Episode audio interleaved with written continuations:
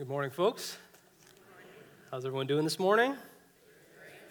Great. I'm feeling great as well. Will you pray with me?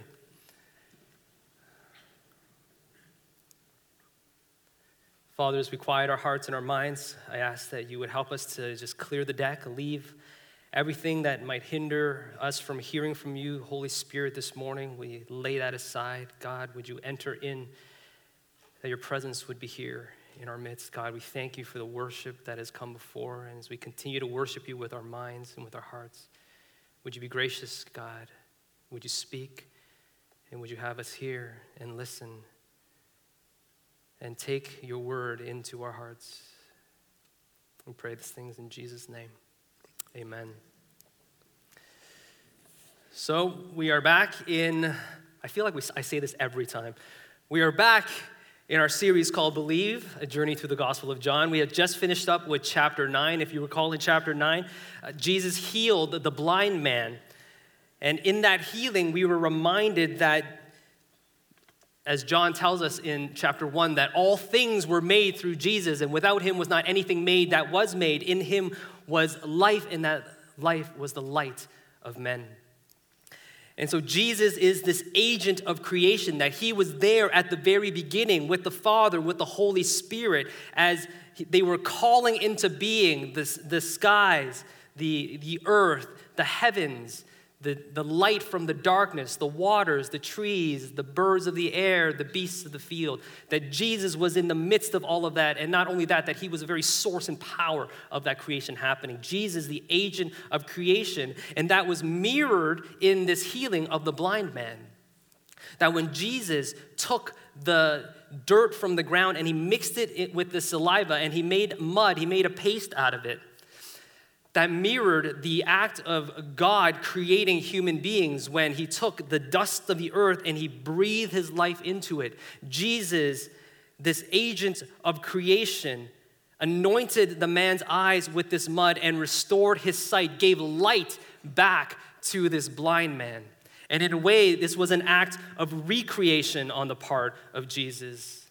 And chapter 9 really was about life it was about life. Jesus restores the blind man's sight, but not only that, he restores this blind man to life by calling him into a new community, calling him into God's true family.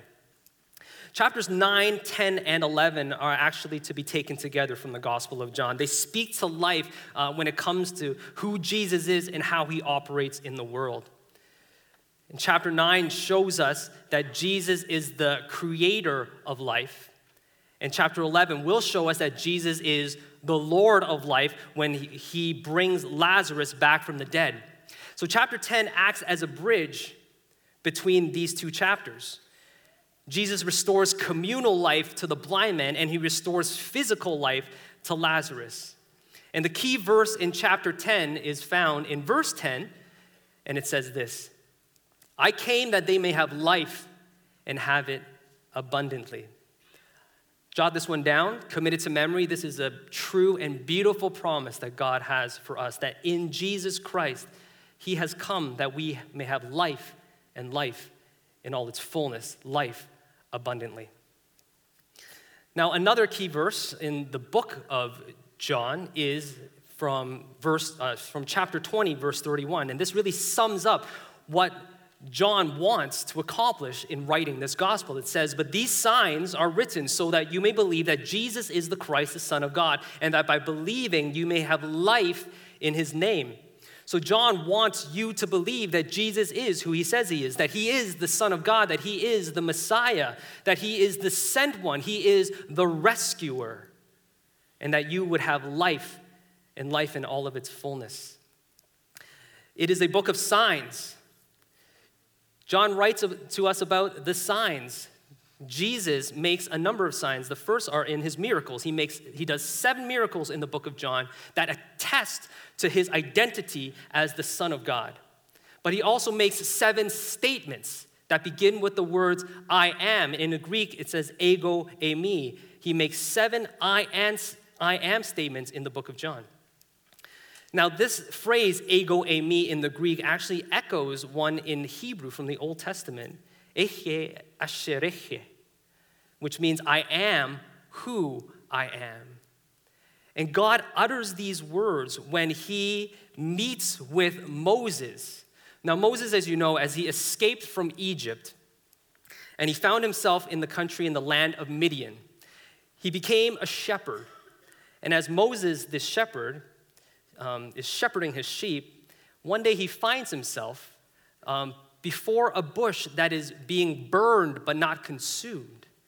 And it is there that he meets God. And God tells Moses, I have heard the cries of my people in Egypt.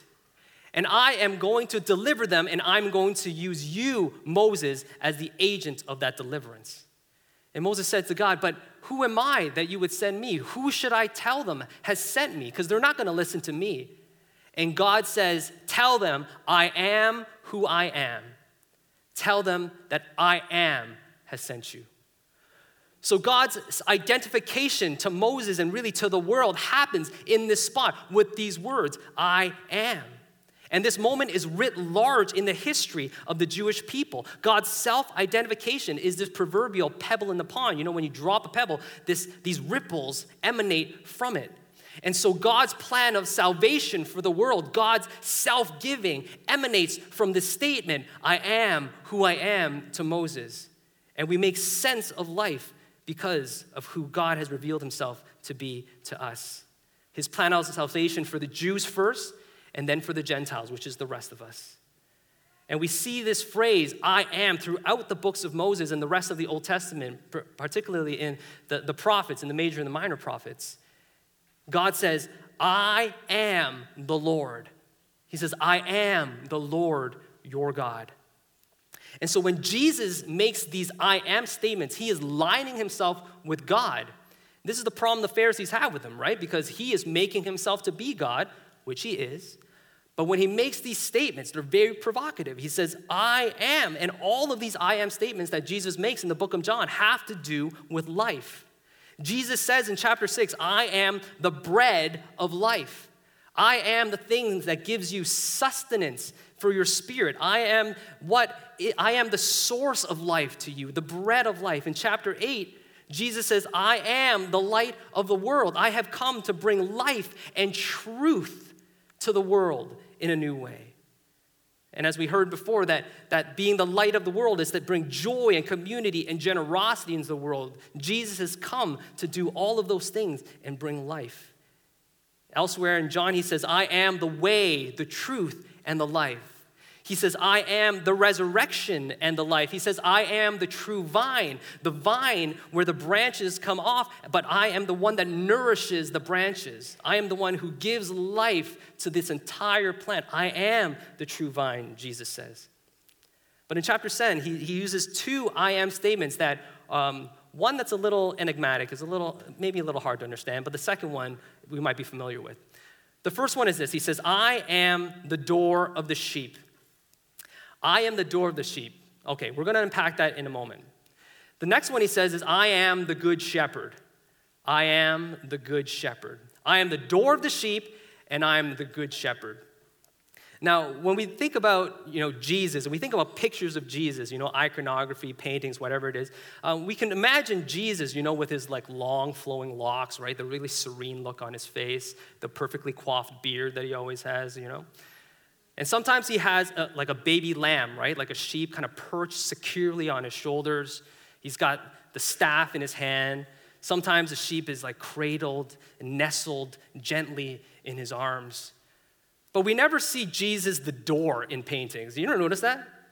Anybody with me here? I find that really odd. We should see more paintings of Jesus as a door. I think that would be a really cool thing.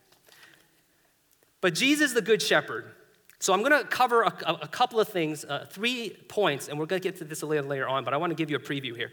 Jesus, the Good Shepherd, he does three things. What are the characteristics of a good shepherd? Number one, a good shepherd nourishes. A good shepherd nourishes. Number two, a good shepherd guides. Jesus, the Good Shepherd, guides us. And lastly, Jesus, the Good Shepherd, protects us. So Jesus, the Good Shepherd, does these three things nourishes, guides, and protects. So, this is who Jesus is, and we're going to come back to that. But before we go into that, we're going to look at John chapter 10, verses 1 to 6. We're going to get into the text. So if you have a Bible with you, you can open it up to John chapter 10. If you've got, uh, you can pull one out of the seat back in front of you. If you have an app, you can open that up. But if you want to follow along, we are in John chapter 10. So verses 1 to 6 says, say this John chapter 10, verse 1 Truly, truly, I say to you, he who does not enter the sheepfold by the door, but climbs in another way, that man is a thief and a robber. But he who enters by the door is the shepherd of the sheep. To him, the gatekeeper opens. The sheep hear his voice, and he calls his own sheep by name and leads them out. When he has brought out all his own, he goes before them, and the sheep follow him, for they know his voice. A stranger they will not follow, but they will flee from him, for they do not know the voice of strangers. This figure of speech Jesus used with them, but they did not understand what he was saying to them. So, this first section in chapter 10 is actually a continuation of what went before in chapter 9. So, in chapter 9, Jesus was speaking with the Jews of his time, all right? They're talking about the Pharisees and other Jewish people. So, um, Jesus messiahship, who Jesus is, his identity as the Son of God, really can only be interpreted through the lens of Judaism, through the history, um, through what God has molded Israel into being to, to reveal himself to the world and to the nations. So Jesus is speaking with the Jews of his time. And in this metaphor that Jesus is using, in this figure of speech, Judaism is the sheepfold. Okay? Judaism is the sheepfold. The Jews are God's chosen people, and so they are in this flock, right? And the Pharisees that God is talk, that Jesus is talking to, the Pharisees who reject him, the Pharisees who do not believe him to be who he says he is, they play the role of the thief and the robber. And we'll, we'll unpack that a little bit more a little later on.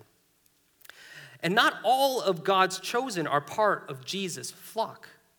He's, it says that the, good, the shepherd comes in and he calls his own flock by name, and they come out of the sheep pen and follow him. The ones who belong to him recognize his voice, follow him out of the sheep pen. So Jesus is gathering his own flock from among the Jewish people. So this is what happened with the blind man the blind man received his sight, would have been restored to the community, would have been restored to synagogue because he no longer had the power of sin over him. But the, the, the rulers and the religious elite reject him because of his proclamation of belief in Jesus. And so they cast him out of the synagogue. These who should be shepherds of their sheep toss him out of the sheep pen. But Jesus says, I have, he calls him and Jesus asks him, do you, do you believe in the Son of God? And this man says, I believe. And so, in doing that, Jesus calls this blind man by name and invites him into his new community, a flock out of the flock and the sheep pen of Judaism. So, this figure of speech kind of goes over the, the Jewish elite's head. They're not really understanding. This happens to me all the time. My, uh, my, I have a 10 year old son. Well, he's almost 10, not quite yet. Uh, and sometimes he's a little spacey. I'll say something to him, and like a minute later, he'll kind of pop up his head. Wait, what was that, Dad? What did you say? And I have to remind myself, I have to be like Jesus. I have to be patient, long suffering. I have to be gracious to him and not exasperate him and gently repeat myself as much as I hate to repeat myself. But Jesus, of course, is gracious, he's patient. And so he brings this metaphor again to this group of Jews, but he, he puts a bit of a twist to it. He says it another way. So let's read verses 7 to 10, and let's see what Jesus says this time. So Jesus again said to them, Truly, truly, I say to you, I am the door of the sheep. All who came before me are thieves and robbers, but the sheep did not listen to them. I am the door. If anyone enters by me, he will be saved and will go in and out and find pasture. The thief comes only to steal and kill and destroy. I came that they may have life and have it abundantly. So Jesus uses the same shepherd sheep pen motif here, but he shifts the metaphor a little bit. He says, I am the door of the sheep. Jesus says, I am the door of the sheep. Now, shepherding was something that was fairly well understood during Jesus' time. And what this would have conjured up was a picture of um, an enclosure, a pen during summertime. In the summer, when it was warm enough out, uh, the shepherd would take the sheep to pasture and they would leave them there overnight. They wouldn't bring them back to their homes um, and into their pens at home. They would actually build an enclosure uh, in the pasture itself. And it was simply piled rocks uh, around to build a wall. On top of the wall would be thorns. Uh, these thorns would protect the sheep from any predators, anything that might harm them. Uh, and, but there would be an opening for the sheep to come in and out of. And at that, in that opening would sit the shepherd. And the shepherd would act as a gate, a barrier between the sheep and anything that would harm them. And so, Jesus, when he refers to himself as the door of the sheep, that's what he means. I am the shepherd that sits at the gate of this enclosure that protects and that keeps them from harm. But he actually goes further than that. It's not just that he is this door and this gate that the sheep must pass by. He goes on to say that if you enter through me, you will have life. Let's look at um, verse 9 from chapter 10. He says, I am the door. If anyone enters by me, he will be saved and will go in and out and find pasture. So Jesus is more than just a barrier from harm. He is a passageway, and entering through him, the sheep not only have protection, but they have salvation. They are saved. Those who enter through Jesus find life. Those who enter through Jesus find life. We all begin on the outside, and we need to enter through him. We all were like sheep in need of a shepherd. We all are just like the blind man, born blind and need of light. And so we find that Jesus, as he reveals himself to us, that he is the sole mediator of God's salvation. Look at John chapter 14, verse 6. John 14, 6 says this Jesus said to him, I am the way and the truth and the life. No one comes to the Father except through me. There is no way to the Father except through Jesus, his Son, Jesus the Christ. And so the Pharisees, who are rejecting Jesus, they are, in a sense, stealing salvation from their flock. They are like a thief and a robber.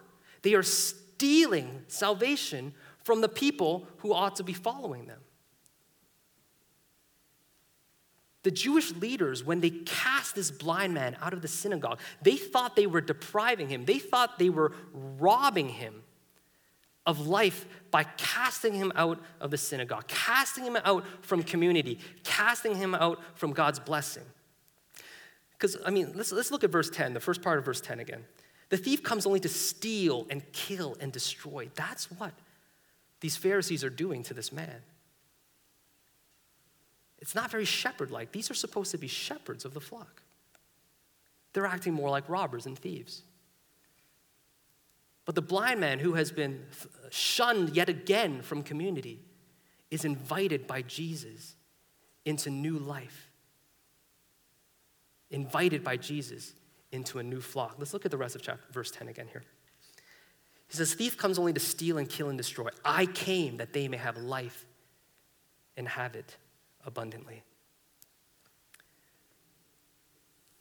This, this abundant life that Jesus has to offer.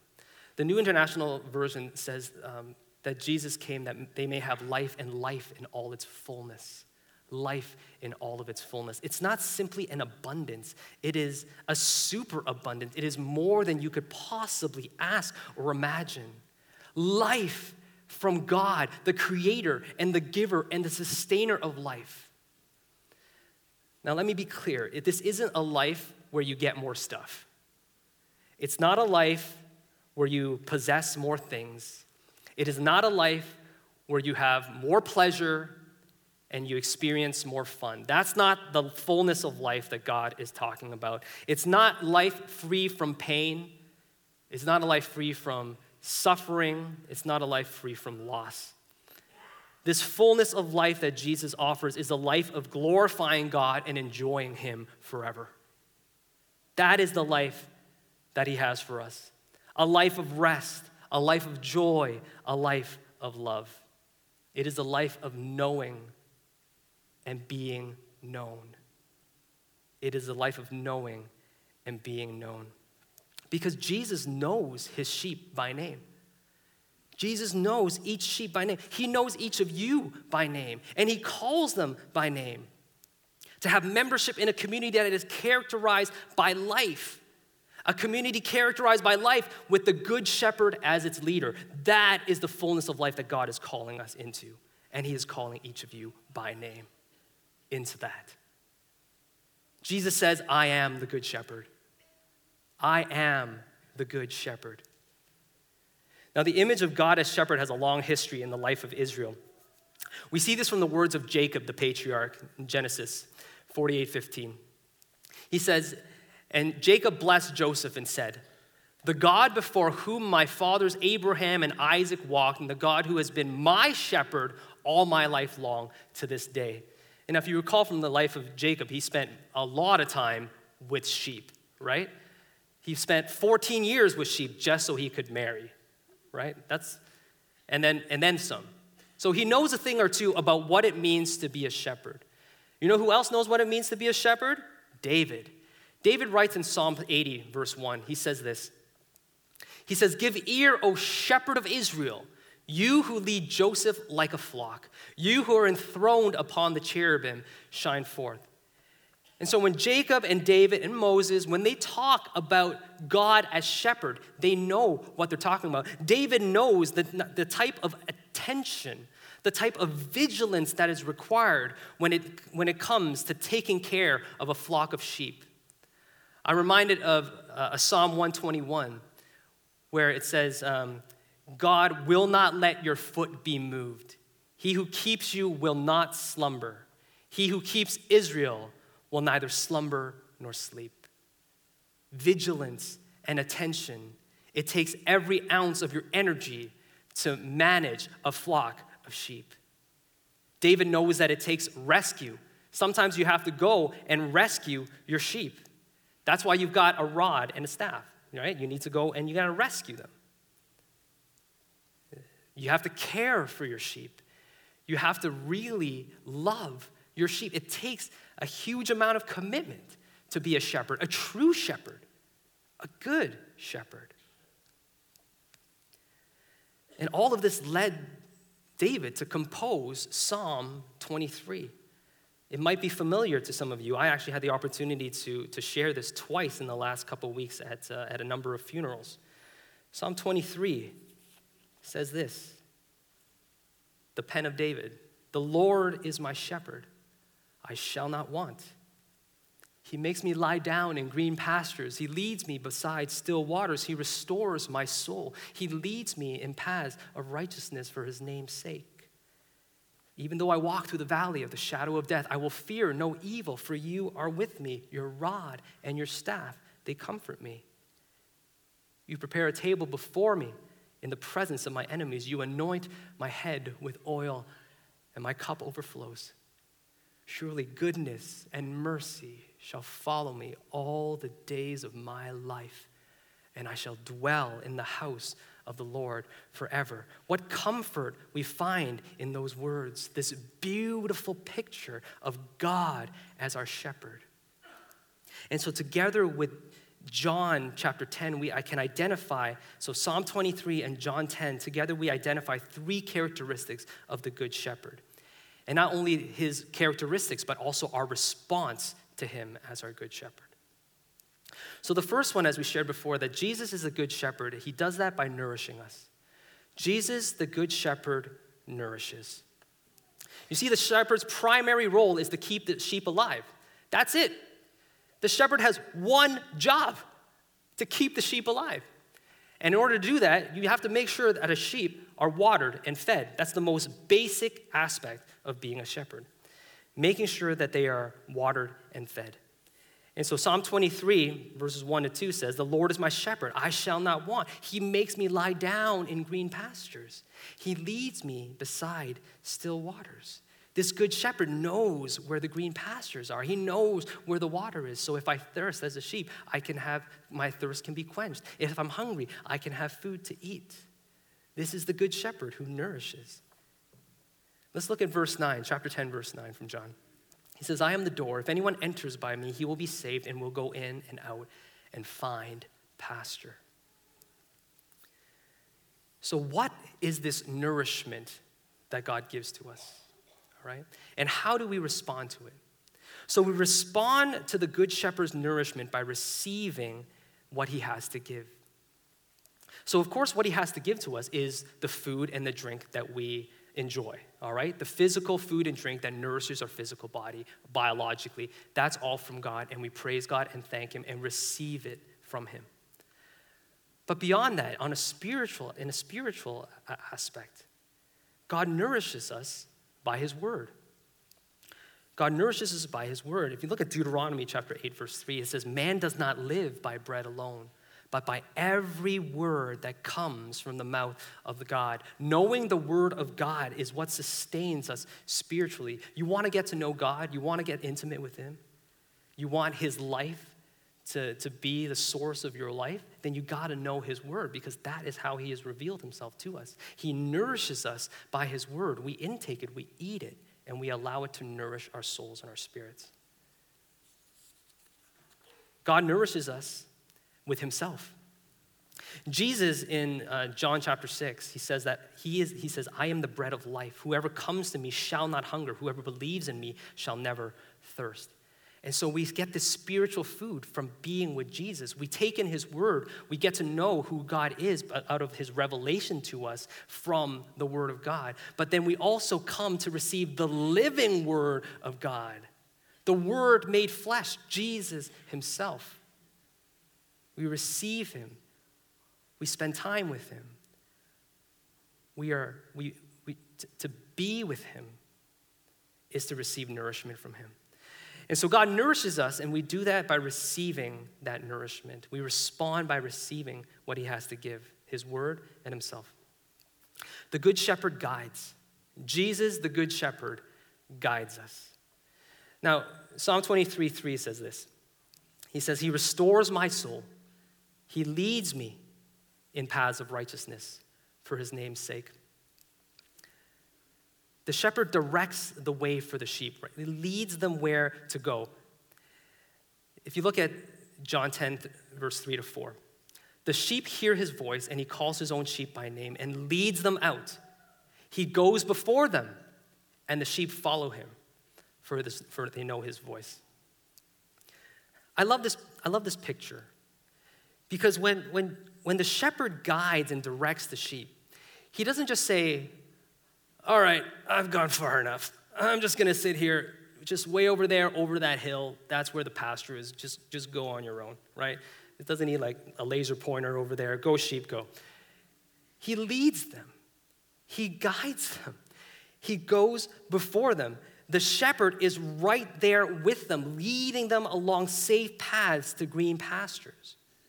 And so, when it comes to God's guidance and leading in our lives, we respond to the Good Shepherd uh, and his guidance by trusting in his leading. We respond to his guidance by trusting in his leading. Now, I, I don't know how it is for you. I try to cultivate a relationship, uh, a relationship of listening when it comes to God. Um, God speaks to me and I do the things that he tells me to do. And some, not always perfectly, and I don't always hear perfectly, but I do my best to respond. When he brings someone to mind, do I call them? Do I write them a message? How do I pray for them? When I look at situations in my life, how do I respond to them? How do I, how do I move into those spaces and be, and be light in the world and be God to those people and to be the hands and feet of Jesus? We have a living and active God, His Holy Spirit, right? Jesus sent His Holy Spirit to us so that He would bring to mind everything that Jesus taught us so that we could listen and that we can obey. God is living and active, and He wants to speak to you in a way that you can respond to Him. He wants to guide you. And so we know this because God, uh, because we're told in Proverbs 3 5 to 6 to trust in the Lord with all our hearts, to lean not on our own understandings, to acknowledge Him so that He can make our paths straight. God is guiding and directing, and He wants us to trust Him as He does that, to listen for His voice, to recognize it more and more, and to do the things that He calls us to do. Not only that, but God is working in us. Philippians 2:13 says, "For it is God who works in you both to will and to work for his good pleasure." So God is active in your life. So take the time to listen to him. Take the time to allow him to lead and guide your steps every step of the way in your life. It's a very freeing place to be, let me tell you. So, Jesus, the Good Shepherd, guides us, and we respond with trust. Jesus, the Good Shepherd, protects us. Jesus, the Good Shepherd, protects. Psalm 23 4. Even though I walk through the valley of the shadow of death, I will fear no evil, for you are with me. Your rod and your staff, they comfort me. Your rod and your staff, they comfort me. The shepherd defends the sheep from predators with his rod. So basically, there's two implements, two tools that the shepherd employs a rod, which is really just a big stick, right? and the, uh, the staff, which you would probably see in pictures of a shepherd. It has a long staff with a crook at the end, like so, right? A little hook at the end. With the rod, the shepherd beats away predators, okay? And this always kills me because, you know, no long range weaponry back in the day, right? It's like you got to get up close and personal. If a wolf is coming at your sheep, right, you got to get right in there. The shepherd has to risk his life to protect his sheep. And if a sheep is lost or has fallen into a ditch or has gotten into trouble, the staff is used so that you could retrieve the sheep, that you could save the sheep as a shepherd. You would, you would hook it around the sheep's body and lift them up into safety or keep them away from danger. That is the picture of the Good Shepherd. Let's look at verses 11 to 13 from John 10. I am the Good Shepherd. The good shepherd lays down his life for the sheep. He who is a hired hand and not a shepherd, who does not own the sheep, sees the wolf coming and leaves the sheep and flees, and the wolf snatches them and scatters them. He flees because he is a hired hand, and he cares nothing for the sheep. Jesus calls himself the good shepherd. And this word good in the original Greek, kalos, is so much more nuance. It's such, it, there's so much more richness to this word than what we understand to be good. This word means um, that which is noble and honorable and just. Um, it is a person who is worthy of praise, who is worthy of honor and respect and admiration, who is beautiful, even. So when God, when Jesus calls himself the good shepherd, that is what he's describing himself as. He is the true shepherd. He is the shepherd with a capital S. And so this good shepherd protects his flock by risking his life. Bears, wolves, lions, retrieving the lost. But not only does the good shepherd risk his life, Jesus, the good shepherd, willingly gives his life, lays down his life for his own sheep. I mean, we sang it a moment ago, right? Nothing but the blood of Jesus. How precious is the flow that makes me white as snow. What can wash away my sin? Nothing but the blood of Jesus. Jesus, who lays down his life willingly, it's not just a drop of blood, it's every last drop of blood drained from his earthly body so that we could have life and life in all its fullness. That is the Good Shepherd, our protector. And so we respond to that protection, the Good Shepherd's protection, by sharing him with others. We respond to the protection that he offers us by sharing it with others. He does not save us for ourselves. He saves us to make us a part of His plan for the salvation of the world. And so we must play our part to share the protection that we experience with others so that they too can come under the protection of the Good Shepherd. In Matthew, it says, Be the light of the world. Jesus says for us to be the light of the world. He says, You are the light of the world. Let your light shine before others so that they may see your good works and give glory to your Father who is in heaven. Be the hands and feet of Jesus in the world so that they would, by our testimony and by our witness, come to know that we have a Father who is good and we follow a good shepherd. And I pray and hope, this is my prayer for myself, it's my prayer for you as well, that we, along with the Apostle Paul in Acts 20, can say this. But I do not account my life of any value, nor as precious to myself. If only I may finish my course in the ministry I receive from the Lord Jesus to testify to the gospel of the grace of God. This is from Paul, who ran the race, finished well. That it would be our prayer that we too could run the race, finish well, and discharge the duties of the ministry and the office that God has given us to testify to the gospel of the grace of God to the others, to others around us. And so the good shepherd, Jesus, he comes to nourish us, and we respond by receiving the nourishment he has to give. Jesus, the good shepherd, guides us, and we respond by trusting in that guidance, trusting in that leading. And Jesus, the Good Shepherd, protects us. And we respond to that protection by sharing Him with those around us. I'm going to finish this section of John chapter 10 with, four, with verses 14, 15, and 16. Verses 14 and 15 say this I am the Good Shepherd. I know my own, and my own know me, just as the Father knows me, and I know the Father and I lay down my life for the sheep. In the Christian life, there is a knowing and being known. And I want you just to take a moment to let this soak in the implication of this statement. Not only does Jesus know you and know us, he knows us by name and we can know him. But he says that we can be in that relationship with him, relationship with him just as he is in relationship to the Father. In the same way that Jesus knows the Father, in the same way that the Son knows the Father, the Trinity in perfect co-unity since the beginning of time, Father, Son, and Holy Spirit perfectly communicating with each other, perfectly intimate with each other, knowing each other. We can be known by Jesus, and we can know Jesus and the Father in the same way. Does, not, does that not blow your minds? It blows my mind. That we can be known by Jesus in that way, but not only that, but we can know him in that same intimacy that he shares with the Father. My goodness. What a beautiful privilege we have.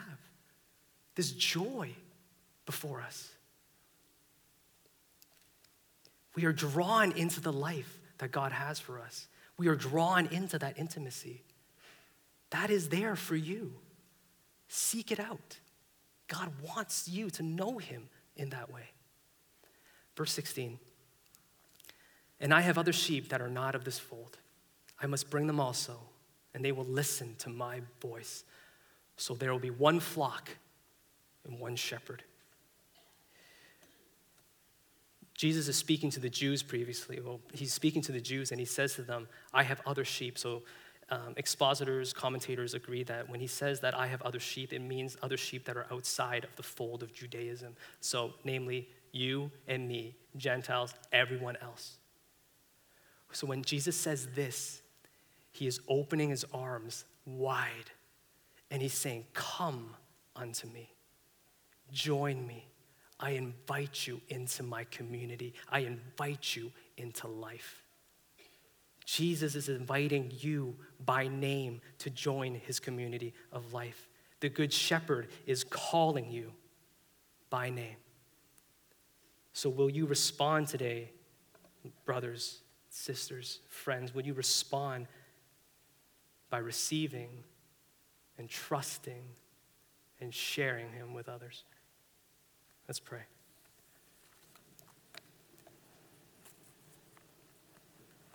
Father, the depth of your love for us knows no bounds, knows no limits, God. And we, in the depth of our lostness and despair, we cry out to you, God, and you answer. and you've given us Jesus, the Good Shepherd, to nourish us, to guide us, to protect us. Father, would you remind us today of our experience of Him? In the times that we have felt nourished and guided and protected, remind us of those times, God, that we might worship you. And Father, help us to look with hopeful and expectance, expectation that you will continue to nourish, to guide, and to protect. And allow us simply to respond to this great and glorious gift that you have for us life life in all of its fullness, life in abundance. In Jesus' name we pray. Amen.